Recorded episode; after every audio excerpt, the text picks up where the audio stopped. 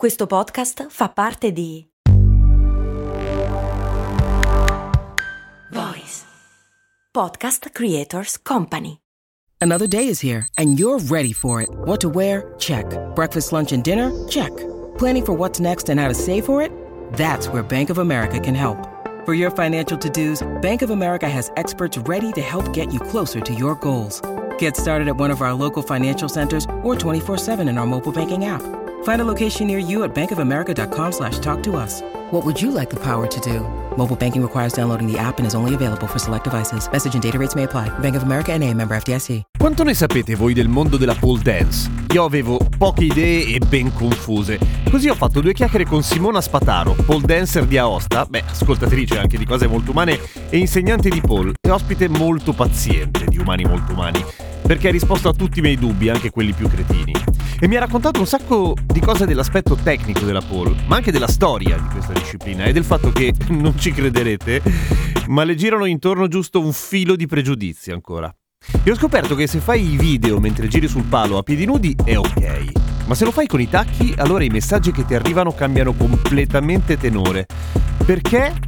Beh, perché mica tutte le persone sono anche umane, evidentemente. Comunque, adesso ce lo racconta lei. Umani molto, umani molto, umani molto umani. Ciao, sono Giampiero Kesten e questo è Umani Molto Umani, il talk settimanale di cose molto umane in cui a rispondere sono gli esperti del settore e lei è Simona Spataro. Allora, prendila come un'attività di fitness un po' più articolata, ok? C'è chi va a fare zumba, c'è chi va a fare arrampicata e ci sono anche le persone che fanno pole dance, grazie al cielo, altrimenti io non esisterei. Sostanzialmente mh, ci sono varie declinazioni, no? Eh, ci sono persone che vengono semplicemente per passare loro ora e mezza a bruciare, divertirsi e imparare e ci sono persone poi magari che si appassionano e decidono di fare qualcosa in più, competizioni e arrivare addirittura poi all'insegnamento, si innamorano della disciplina e, e ci sono dei corsi specifici per poi diventare insegnante. E quindi ci sono anche delle competizioni di pole dance?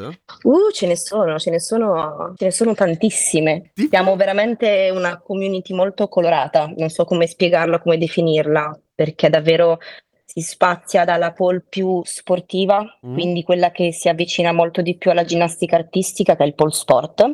Quindi c'è un codice vero e proprio con tutte le figure, con, tutti, con tutto ciò che concerne le regole. Guai se fai una figura, dichiari una figura prima e poi la fai dopo, ti tolgono 1500-1000 punti. Cioè tu devi dire quello che farai e poi farlo in pratica. insomma. Assolutamente sì, c'è una difficulty sheet da compilare e tu compili questa difficulty sheet con tutti i trick eh, del caso e devi farli, devi eseguirli con altre regole, la rotazione, la tenuta, l'angolazione delle isometrie. Che noia, però è bellissimo, però è veramente difficile perché devi starci dietro tantissimo.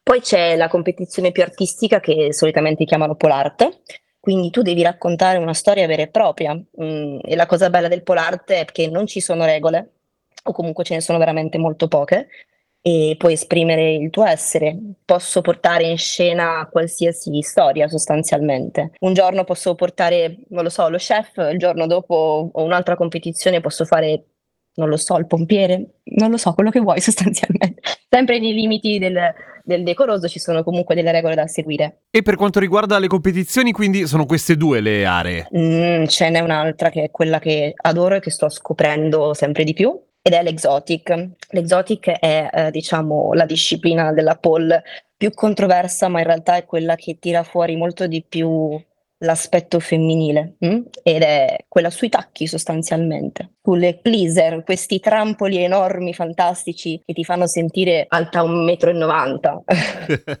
Io ho sempre pensato che il palo della pole fosse sempre legato in alto e in basso, però ho visto dei video in cui tu usi un palo che è legato solamente sopra e sotto oscilla in pratica, che deve essere una roba difficilissima. Sì, perché sostanzialmente la rotazione del flying pole, ovvero del palo volante, è tremenda. A me piace chiamarlo vomitron, nel senso che rotazione, rivoluzione, ok? E oscillazione. Quindi il palo gira su se stesso, gira intorno e oscilla. Devi riuscire a giostrartelo. Se nel palo classico fissato sopra e sotto, quindi intendiamo eh, pavimento e soffitto, c'è una stabilità e tu attraverso, attraverso la spinta riesci a comandare quello che è il moto di rotazione, il palo volante se lo spingi scappa. Ah, certo. Quindi devi fare molta attenzione a creare una, un equilibrio, una stabilità, in generarla in partenza per poi gestirtela durante l'esecuzione. E non vomitare male, non vomitare male, questa è la cosa più difficile. Perché davvero Perché è tremendo. testa, eh? Uh, gira un sacco. Sì, eh? il palo volante è molto più nauseabondo sostanzialmente eh, del palo classico, anche se il palo classico ci vuole un sacco di esercizio, il tuo labirinto deve abituarsi a capire che quel movimento non è fatto per nuocere sostanzialmente, ma quello è tramite l'esercizio, il labirinto si deve proprio abituare a questa rotazione, anche perché calcola che tu parti, ruoti e poi scendi. E quando scendi, se non scendi in maniera adeguata, vedi la stanza girare. Tu come hai cominciato? Io mi sono innamorata della pole dance perché sono un'ex ginnasta ed ero molto incuriosita da questa disciplina perché vedevo queste ragazze che ruotavano su questo palo e, e dicevo cavolo voglio provarlo anch'io. Io ho iniziato nel 2014 quando finalmente ad Aosta ci fu il primo corso e me ne innamorai follemente, è stato un amore a prima vista. Quando parlo di colpo di fulmine non parlo mai di un uomo e parlo della pole dance perché è stato l'amore amore a primo spin, mettiamola così ho ho avuto l'illuminazione e da lì sono partita proprio in quinta e fino ad arrivare a fare corsi istruttori per poi insegnare in un secondo momento. Avevo proprio una fame di conoscenza di questo mondo e ce l'ho tuttora perché non si smette mai di imparare da, da questo sport assolutamente. Lo fanno anche gli uomini? Sì, ma sono pochi, li vogliamo di più. Come mai, secondo te? Purtroppo il pregiudizio è una brutta cosa e quello che amo della pole dance è proprio che lo sradica. Mm, la pole dance veramente è uno sport per tutti e te lo virgoletto, tutti coloro che hanno voglia di imparare, tutti coloro che hanno la costanza di farlo, come tutto sostanzialmente. Ma davvero è uno sport che praticano i bambini. Io ho due maschietti di 12 anni che adoro e la praticano le donne più adulte, ho donne di 60 anni, donne di 50, ho le studentesse, ho le mamme, ho una, una vasta, diciamo, gamma di, di persone e di utenze. E questa è la cosa bella perché riuniamo più generazioni in una classe sola. Ma eh, è vero però che la, la, la pole ha un, eh, almeno nell'immaginario collettivo, cioè è legato a un aspetto, non so se erotico, però comunque... Sì, ma puoi dirlo tranquillamente. A me piace dire che siamo le nipoti delle stripper, ok? Perché comunque la stripper ha avuto un ruolo fondamentale nella crescita della pole dance e nello sviluppo, e questo non possiamo negarlo. Cioè è nato così. È nato così, sì, è nato così, poi ci sono varie declinazioni, nel senso che la storia della pole dance è molto incerta.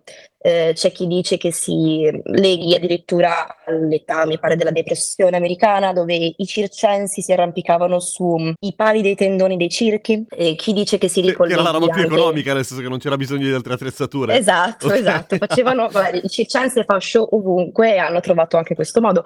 Eh, c'è chi dice che si possa ricolla- ricollegare lontanamente al Malakam, che è una disciplina indiana che veniva tra l'altro eseguita solo da uomini, ed è un palo di legno gigante dove questi uomini si, si cimentano in acrobazie varie. Sono tremendamente bravi, nel senso io sono rimasta scioccata quando ho visto un video di Malakam, ho detto ma voi siete matti? Oddio, ma il legno, non ci sono le schegge, cosa fate? Oddio, morite. Invece no, a quanto pare tutto liscio, fantastico e trattato, anche perché noi siamo abituati a lavorare con il palo cromato sostanzialmente, quindi acciaio. E poi dicono anche il palo cinese, quindi c'è questo palo di diametro maggiore sostanzialmente rivestito diversamente da quello che è il nostro palo classico, dove si fanno comunque esecuzioni. Il palo cise- cinese esiste ed è presente nelle discipline circensi e si dice che anche da lì ci siano delle influenze sostanzialmente. Quando tu dici che fai quel lavoro, paghi questa cosa del pregiudizio o no? All'inizio sì, perché ero ignorante in materia anch'io, quindi sostanzialmente anch'io all'inizio ne ho sofferto tra parentesi.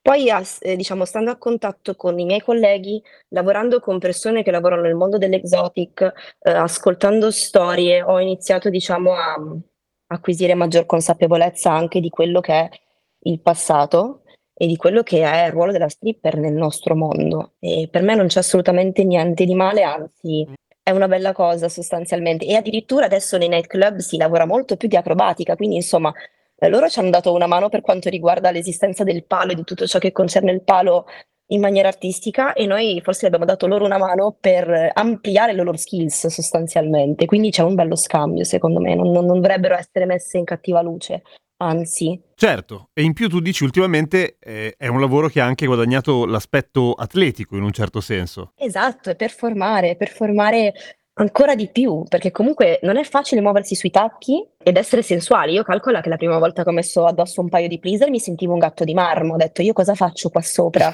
Mi spacco tibia e perone, dove vado?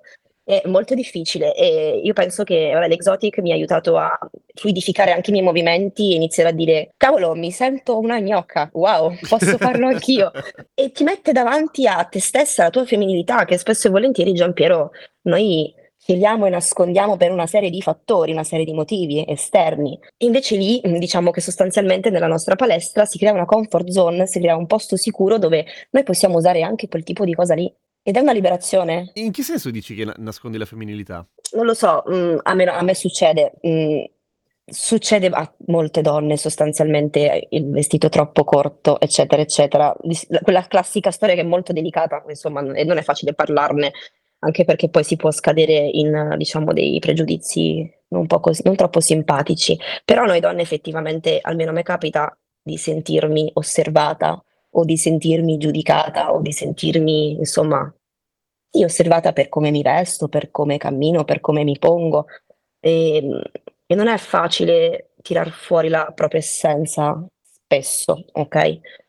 E la pole invece mi ha aiutato a tirarla fuori, non averne paura e mostrarla con fierezza, cosa che vedo molto spesso nelle mie ragazze, nelle mie allieve, sostanzialmente loro arrivano il primo giorno che si guardano allo specchio e lo vorrebbero spaccare, mm. lo guardano con timidezza, lo guardano con insicurezza, guardano il loro corpo come una serie di problemi, una serie di difetti. Eh, e in realtà poi con la pole dance si scoprono sensuali, si riscoprono forti e si rendono conto che il loro corpo ha una funzione e con quel corpo salgono a 3,30 m di altezza, si rendono conto che comunque il loro corpo vale molto di più di quello che vedono e di quello che gli altri possono vedere, che è ancora più importante, perché purtroppo fattori, i fattori esterni non giocano quasi mai a favore o comunque dipende come li vedi.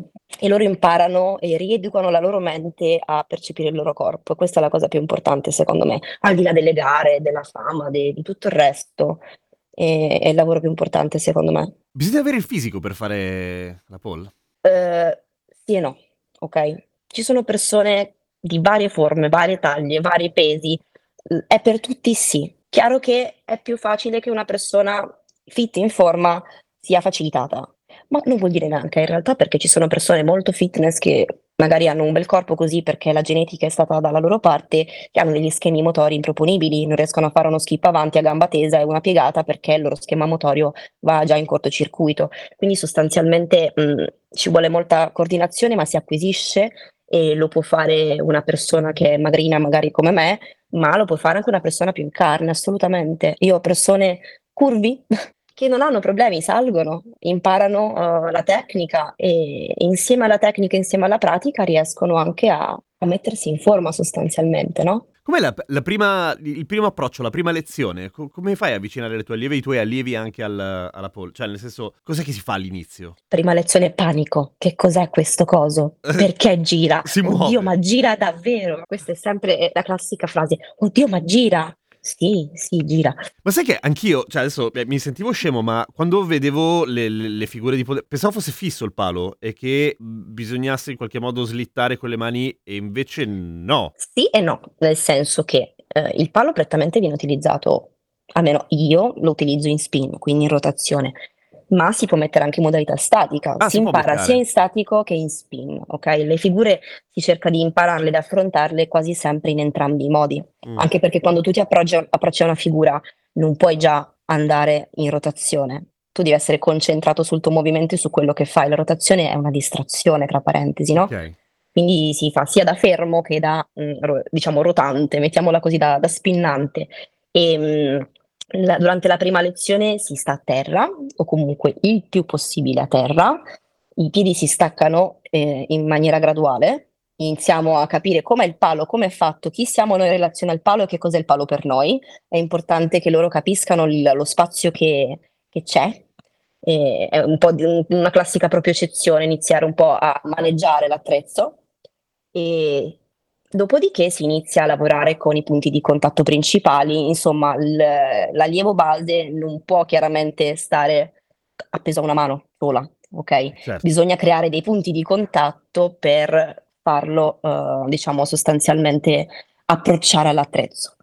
Quindi si inizia dalla base con una semplice camminata, Mhmm, e poi si inizia a utilizzare magari l'incavo del ginocchio, si inizia a tenere il palo con entrambe le mani, si inizia magari a spingere la prima rotazione, ma tutto molto graduale in base, diciamo, a quello che che vedi da dalla persona, dal feedback insomma. Ci sono persone che vanno velocissime, ci sono persone che vanno più a rilento, ma ognuno ha i suoi ritmi ed è sacrosanto che si rispettino. Tu quanti anni hai? Ne ho appena fatti 30. Auguri. Grazie. Quali sono i prossimi traguardi che ti poni? Non so, aprire una palestra, metti. Io ho già una palestra, Tua? ho uno studio, sì. Ah, grande! Nel 2019 ho aperto Pole Dance a Aosta, è stato lo- il primo studio dove si fa solo pole dance, cioè noi non facciamo altro. Pole dance, chiacchiere e caffè, parliamo di drammi sostanzialmente. è, diventata, è diventata diciamo un copo. E, mm, le pole dancer diciamo che cercano di sopravvivere a- all'erosione, mettiamola così, nel senso che il nostro sport è particolare, diciamo che non è una passeggiata e diciamo che il corpo è sollecitato parecchio. È un po' come la ginnastica artistica, ok? Quindi le ginnaste, vabbè, le ginnaste hanno vita meno longeva della nostra, ok? Noi siamo un po' più fortunati in questo senso. Si può fare anche da grandi la pole. Assolutamente, ci sono delle competizioni dove gareggiano i master e hanno dai 60, 70 anni. La mia compagna di nazionale nel 2019 eh, abbiamo fatto mm, una- un campionato del mondo a Montreal e la mia compagna nazionale mi pare avesse 74 anni e Mitica! faceva delle bandiere che io ero lì, io ero lì impallidita, ho detto questa, questa mi mangia in testa, questa stava in bandiera tipo due minuti, io la guardavo, ma oh, matta. Grande! Sì, sì, sì, il corpo e ha iniziato comunque a 60 anni, mi pare, oddio, non mi ricordo quando ha iniziato, comunque ha iniziato in età molto avanzata. Eh, ci vuole fortuna sicuramente perché comunque lei aveva già una predisposizione fisica non indifferente, iniziare a quell'età è un po' diverso che iniziare chiaramente a, a 15-16 anni o a 10, ma anche a 30, eh. Mm, però sì, eh, diciamo che noi pole dancer cerchiamo di sopravvivere, cerchiamo di mantenerci e cerchiamo di portare avanti la nostra disciplina il più possibile. Poi magari ti dedichi solo all'insegnamento, oppure magari decidi di competere veramente fino a 70 anni. Puoi fare entrambi, non è comunque facile, però mm, io per esempio ho deciso di aprire la mia scuola, di lavorare dal lunedì al venerdì nella mia bellissima scuola e poi ho, diciamo, il grande onore e la fortuna di insegnare in giro per l'Italia perché mi chiamano e io porto mia- il mio stile, insomma, un po' in giro. Si può fare in casa? Sì, però fate attenzione a come montate il palo perché ci sono un sacco di video fail che dimostrano che non Esatto, sapete montarlo, non lo sapete fare. Stavo pensando proprio al fatto che se sbagli finisci su YouTube, sicuro.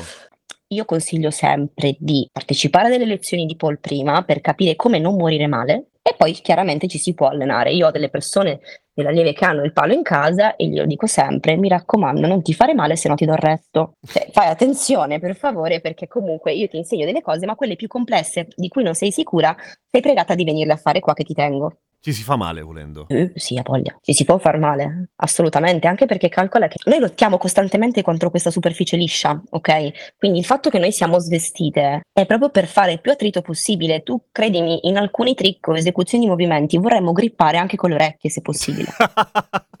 Per favore, pelle, reggi! E poi dipende dall'umidità, da- dall'idratazione della tua pelle, se le tue mani scivolano, non scivolano. Abbiamo sicuramente degli aiuti, dei grip che ci aiutano, sono a base di magnesite e riusciamo un po' di- a fare più attrito. Sostanzialmente, se la tua mano suda, riusciamo a. Senti Simo, qual è la domanda che non ti ho fatto ancora, secondo te? Non lo so, oddio.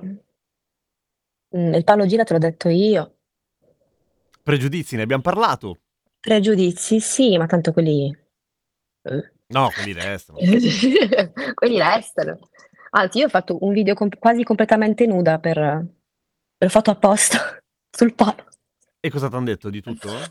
Erano tutti molto contenti in realtà, quindi vedi, ho la fortuna di essere una pole dancer poco vista male.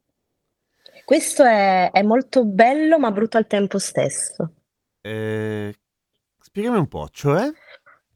Eh, nel senso che, allora, eh, diciamo che eh, io ho iniziato a postare video sia su Instagram all'inizio e poi su TikTok, ma più per uno scambio, nel senso che avevo voglia di uscire da, da questa valle e l'unico mezzo possibile era, diciamo, il web, ok? Mhm.